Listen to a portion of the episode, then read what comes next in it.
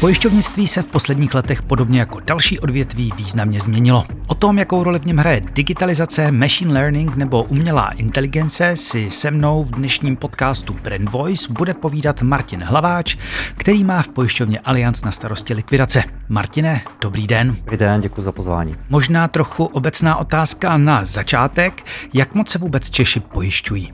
Češi se pojišťují už poměrně dost, říkám už, jelikož ten trend vlastně v posledních letech se docela jako dobře navýšil a můžeme z těch čísel vyčíst, že vlastně co se týče pojištění domácnosti, tak dokonce 62% Čechů je pojištěných domácností, u nemovitostí to je 56%. A co se týče pojištění vozidel, tak samozřejmě povinné roční, to víme všichni, tam máme 100%. Snad, doufejme. No, mělo by to tak být a věřím, že i to tak je. U toho havarijního pojištění už je to trošku horší. A těch pojištěných vozidel u Allianz, která teda mají povinné ručení i havarijní pojištění, 55%. A díval jsem se na ten vývoj a ten je poměrně dynamický a za poslední vlastně 3 roky to šlo ze 45 na 55%, takže ten růst je docela zajímavý. A nejhorší na tom životní pojištění, kde je pojištěných méně než polovina populace. Jo, takže já bych řekl, že Češi si více chrání ten majetek než vlastní životy.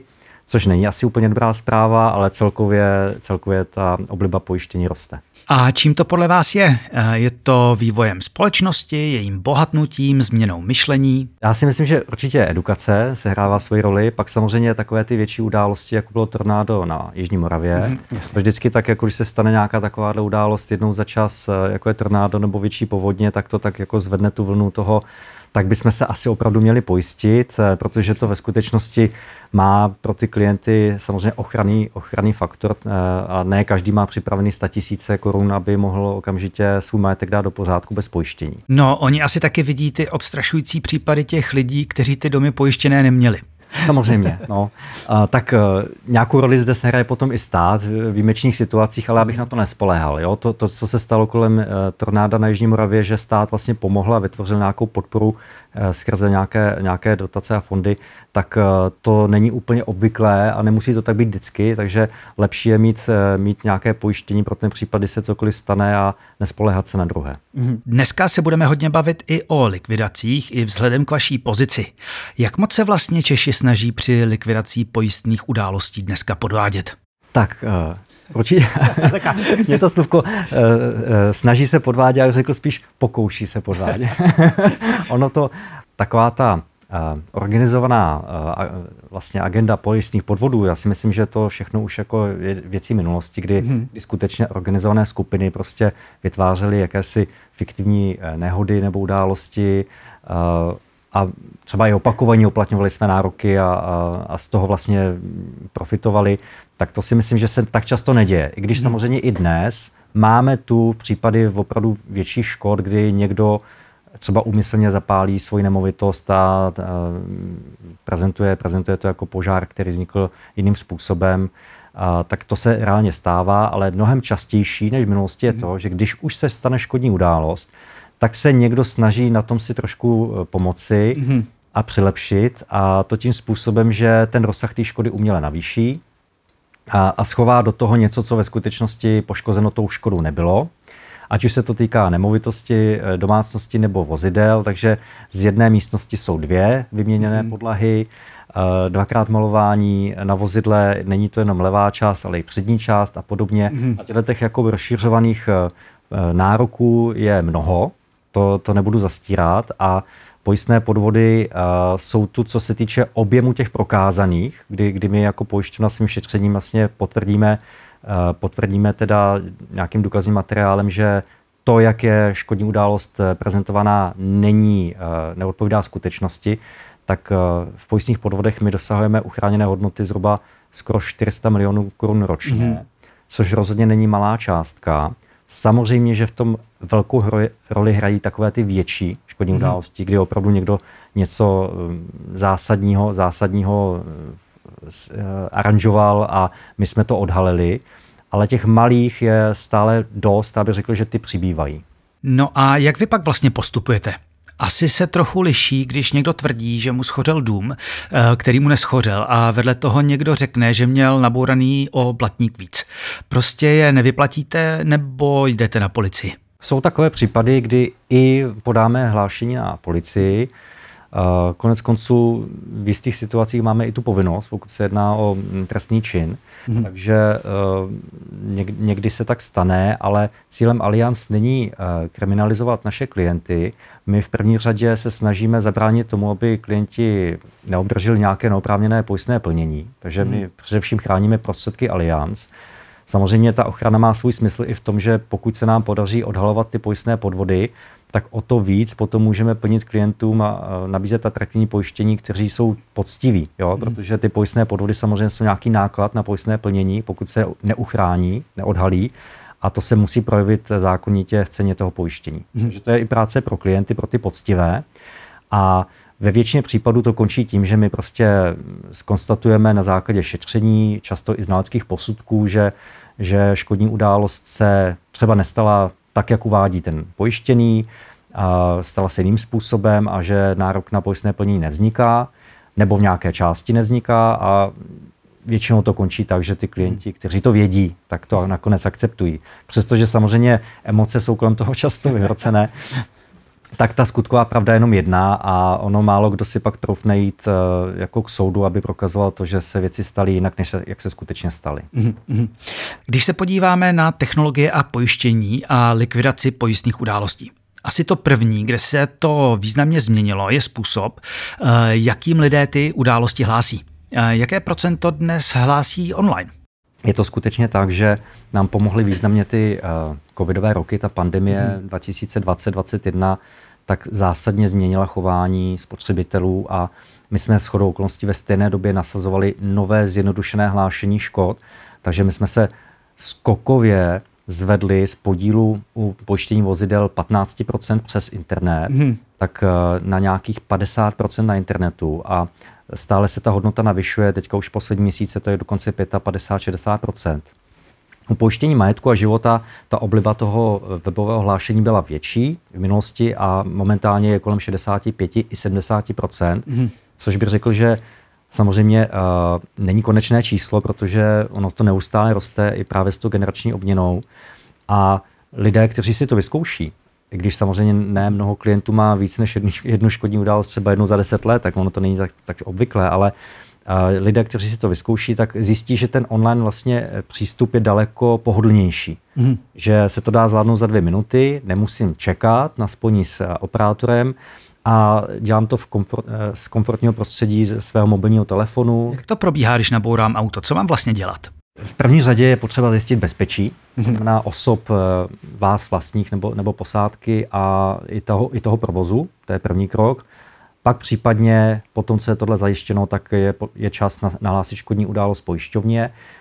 Zpravidla, pokud to je opravdu jako něco většího, nějaká větší nehoda, tak se volá policie, případně i hasiči, záchranná služba. Pokud je to něco menšího, typicky parkovací škoda někde před nákupním domem, tak tu policii nevolám, tam se píše záznam z dopravní nehody a ten úplně stačí k tomu, aby my jsme udělali šetření o tom, kdo je viníkem a kdo je poškozeným. Takže zajistím bezpečí, můžu nahlásit škodní událost, klidně z mobilního telefonu, zvládnu to na stránce allianz.cz/hlášení, zvládnu to za 1 až 2 minuty, a ta obrovská výhoda je, nepotřebuju k tomu dneska číslo pojistné smlouvy, ať už se jedná o pojištění vozidel nebo poškozený majetek, což si myslím, že je něco, čím Allianz vyniká, že jsme ten proces tak maximálně zjednodušili, aby jsme úplně klienty teda ochránili toho, aby si museli pamatovat nebo dodávat pojistnou smlouvu, a stačí číslo registrační značky pro pojištění vozidla anebo rodné číslo, pokud se jedná o pojištěný majetek. A liší se nějakým způsobem, co takto vlastně přihlásit můžu a co už ne?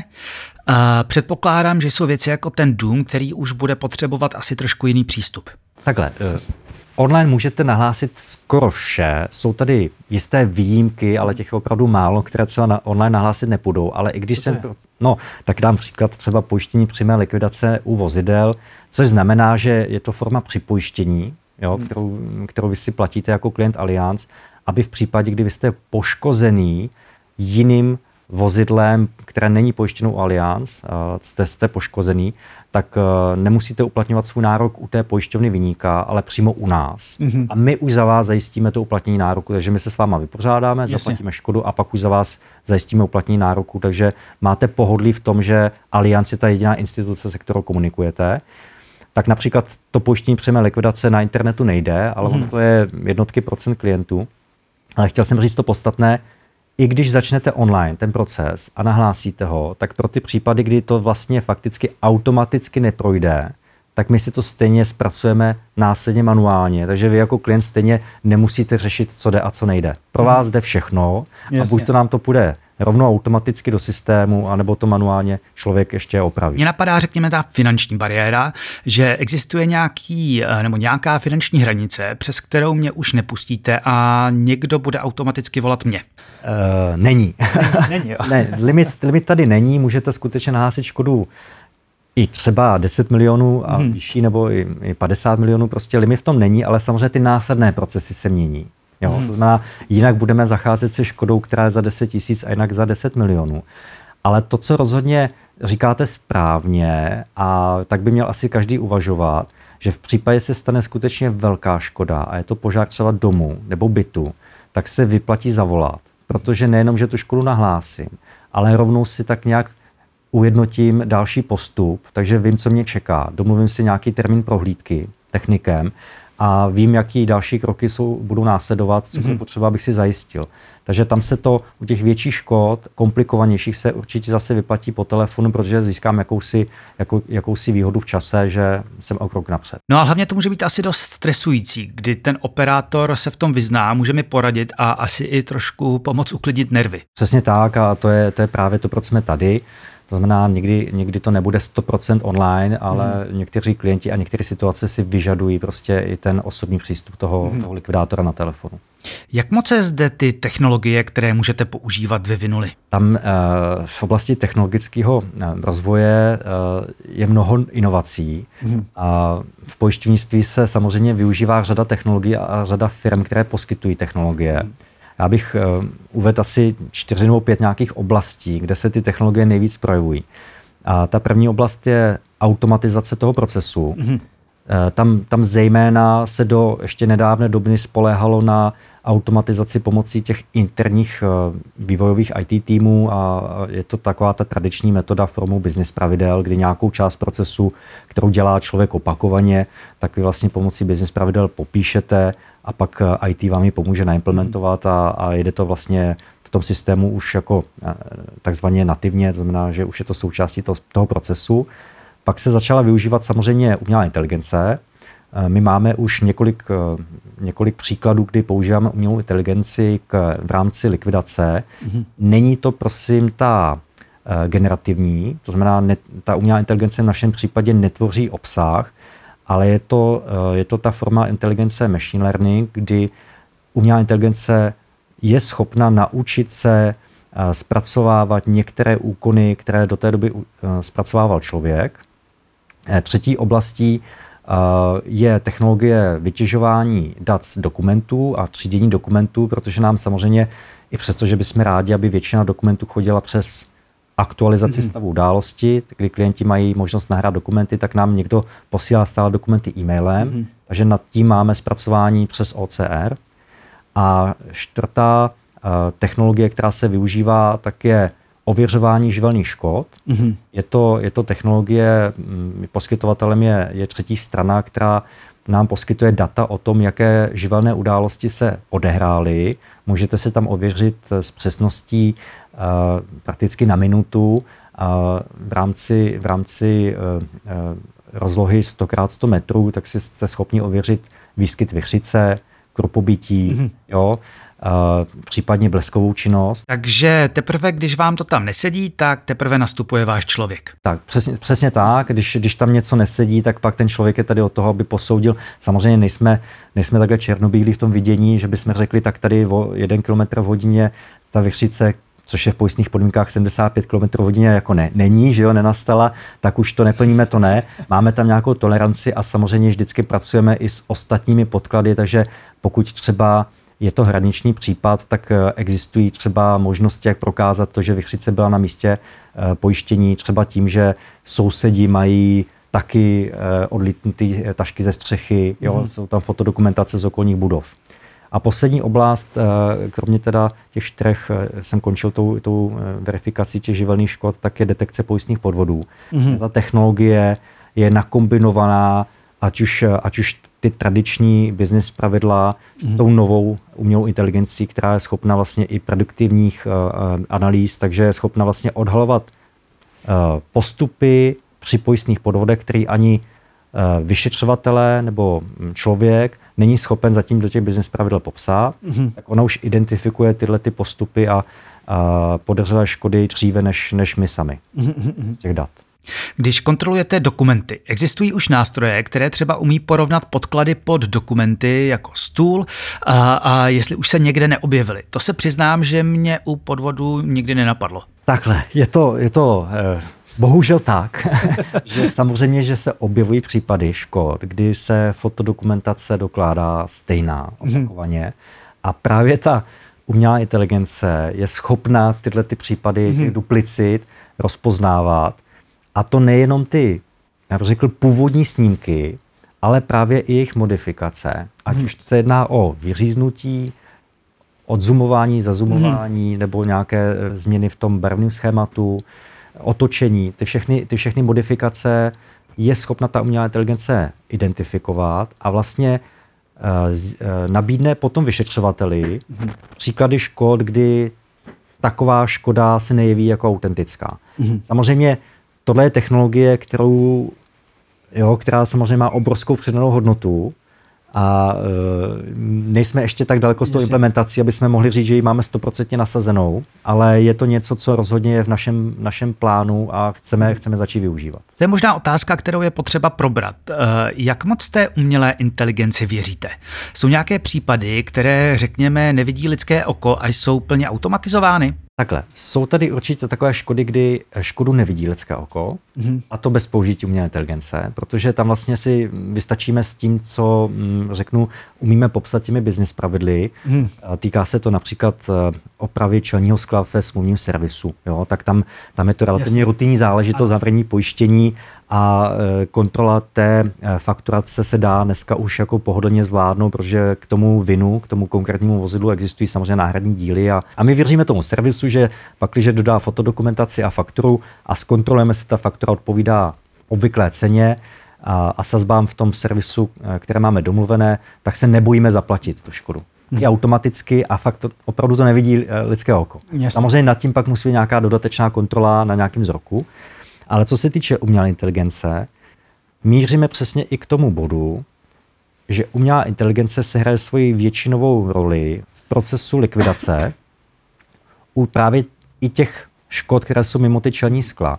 Dneska už používáme aktivně na likvidaci škod z pojištění vozidel umělou inteligenci pro kontrolu kvality fotografií, tak jak je klienti nahrávají přes stav události. Takže v reálném čase vidím, ta umělá inteligence upozorní klienta, pokud by na fotografii nebylo to, co chceme, aby tam bylo vidět. A následně z té fotografie a z dat, která poskytneme, tak umělá inteligence je schopná odhadnout, jaký je ten optimální postup v likvidaci. To znamená, jestli ta škoda má jít do servisu na opravu, nebo jestli to je malá škoda likvidovaná rozpočtem, anebo jestli se bude jednat o totální škodu a pošleme tam technika. A samozřejmě, že to ještě není u konce. Jsme blízko tomu, aby jsme u těch škod, které jsou likvidovány rozpočtem, nabídli právě i výpočet škody pomocí umělé inteligence, což nám samozřejmě umožní takto řeknu menší částky a takové ty prostě škrábance z parkovacích škod řešit prostě opravdu hned a v řádu prostě i několika minut. Míříme tam, to znamená, že tam věřím v první polovině příštího roku budeme. Už takhle brzo. A čeká nás to někdy, že opravdu plácnou většina pojistných událostí až na ty nejzávažnější, bude jednou řešena a rozpoznávána pomocí umělé inteligence, nebo se tu bez toho lidského faktoru neobejdeme? Já jsem přesvědčen, že ta doba přijde a ono se to musí stát, protože Allianz pojišťovna je velmi obchodně úspěšná a každý rok roste. A A samozřejmě ten růst přináší i nějaký počet nových škodních událostí. A aby jsme byli konkurenceschopní a nabídli klientům skutečně atraktivní ceny pojištění, při tom vysokém krytí, které nabízíme, tak samozřejmě musíme být provozně maximálně efektivní uvnitř. Takže my si nemůžeme dovolit jako najímat nové pracovní síly a růst v těch personálních nákladech. Likvidace škod je zejména o personálních nákladech. Tam zhruba 80% těch nákladů jsou vlastně náklady na likvidátory a mobilní techniky a kontaktní centrum. To znamená, musíme hledat cesty, jak bez růstu nákladů obsloužíme větší množství škod, a to se může stát právě přispěním umělé inteligence a jiných vlastně nástrojů, tak jak jsem je tady zmínil. Jestli to bude většina a kdy to bude, jsem přesvědčen, že bude to většina, ale kdy to nastane, to neumím teďka ještě úplně říct. Vidím tak zhruba 2 roky dopředu a tam můj odhad je takový, že u té likvidace pojištění vozidel to klidně může být bez toho zásahu lidského faktoru, to klidně může být 10-20% škod, těch opravdu malých. No, do 2 let to je slušné, ale ještě to zdaleka není ono. Ještě to není, samozřejmě asi ta ambice by mohla jít určitě dál. Já jsem takový realista v tomhle směru. Ono samozřejmě slyšíme od spousty konzultačních firm, jak přijdou řady pozic, přijde o práce a že tady vlastně umělá inteligence nahradí třeba i ty likvidátory. V nějakém delším horizontu ano, ale ty věci se odehrávají prostě podle mě v trochu pomalejším tempu, než samozřejmě svoji roli tady hraje regulace. Teďka ještě není vlastně žádná regulace pro umělou inteligenci v České republice, ale na úrovni Evropské unie už se chystá a pak samozřejmě můžou s tou regulací přijít nějaké podmínky a pravidla, která svážou ruce firmám, které tu umělou inteligenci chtějí používat ve svých procesech. Takže to samozřejmě taky je jistý faktor. Oni jsou to takové buzzwordy, že jo? Před pár lety to byl blockchain, nyní má být všechno ovládáno umělou inteligencí, ale ono to tady ještě úplně není. A kdybyste mohl vybrat jednu oblast, kde ta umělá inteligence bude mít jednou drtivou převahu, co by to bylo? Tak, to je těžká otázka. Ta vize toho, kde všude se ta umělá inteligence uplatňovat. Já prostě vidím největší příležitost právě v té oblasti detekci pojistných podvodů. Tam si myslím, že opravdu je obrovské množství dat, který člověk není ani schopen jako úplně analyticky zpracovat, a těch vazeb a souvislostí je tam mnoho, takže pak, když ta umělá inteligence je schopná hledat jako paterny, ty zvyklosti v datech, který my ani nevidíme, tak si myslím, že bude mít obrovskou předanou hodnotu a v té likvidaci a automatizaci bude mít tu roli podpůrnou. Tam to bude vždycky o kombinaci umělé inteligence s nějakými dalšími pravidly a kontrolními mechanismy. Nemyslím si, že to bude používáno způsobem, přijde škodní událost, dáme ji do nějakého blackboxu, vypadne z toho nějaké plnění a teďka jako, co se vlastně uvnitř odehrálo. To takhle nemůže fungovat, nikdy. Protože my musíme mít jasno v tom, jakým způsobem se ta umělá inteligence rozhoduje a kontrolovat to, že to rozhodování probíhá podle nějakých pravidel. Jo. Co umělá inteligence a kontakt s klienty? Asi míříte na voiceboty a na řešení. Věřím tomu, že ta budoucnost tam je určitě velmi zajímavá a jsou tady už instituce v České republice, které v tom jsou hodně daleko. A Allianz nebyla tady v tom směru první. My nemáme voicebota na likvidaci škod. My zatím stále jsme opatrní v tomto směru, protože když už nám klient zavolá, tak přece řeší pojistnou událost. Je to stresová situace. Často se to stane jednou za život. Může se to stát jednou za život. A když už zavolá, tak už opravdu jakoby chce mluvit s tím člověkem. Zatímco třeba bankovnictví, pokud jde o transakční hovory nebo blokování karet a podobně, jsou relativně rutinní záležitosti. Takže tady jsme opatrní, ale máme samozřejmě taky v plánu v nějakém horizontu i voiceboty implementovat. V jak dalekém plánu? 2023. 4.25 si myslím, že budeme mít v provozu prvního voicebota. Myslíte si, že prostě ještě nejsme tam, aby to vlastně nebylo pro ty klienty stresující? Já si myslím, že dneska ty řešení už jsou tak daleko, že to pro ty klienty není stresující a dokonce vidím i velkou předanou hodnotu v tom, že i pro klienty v tom, že ten voicebot, pokud je dobře udělaný, tak poskytuje vysoký standard péče a není tam ten lidský faktor, jak víme všichni, tak lidský faktor je náchylný na emoce. A může se stát, že si zrovna dovoláte někomu, kdo není v dobré náladě, ale ta úroveň obsluhy třeba není taková, jak byste si přál, což se voicebotu nestane samozřejmě. Ten vám bude vždycky poskytovat za každých okolností perfektní službu a i s dobrým pocitem, takže když je umělý. Takže já si myslím, že to rozhodně může být příjemná zkušenost, pokud se to dobře implementuje. Obávám se spíš toho, proč nejsme tak pokrokoví v tomhle směru, že ta schopnost toho rozpoznávání potřeb zákazníků a toho, jakým způsobem jim poradit, v našem prostředí u těch pojistných událostí ještě není tak daleko, aby jsme mohli tomu 100% důvěřovat. Ty technologie se vlastně nezměnily jenom na straně pojišťovny, ale mění se i na straně zákazníků. Je pro vás to, že téměř všechno může být nahráno, ale i později i vyretušováno, spíš přínos, nebo vám to stěžuje práci? Takhle. Samozřejmě, že příležitosti pro kohokoliv, jak zneužít umělou inteligenci ke svému vlastnímu prospěchu a obohacení, tu jsou.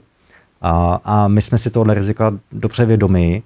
A samozřejmě, že se zabýváme otázkou, jakým způsobem rozpoznávat fotodokumentaci například, která je modifikovaná, ať už umělou inteligenci nebo jiným způsobem. A vlastně i hledáme řešení. Jo?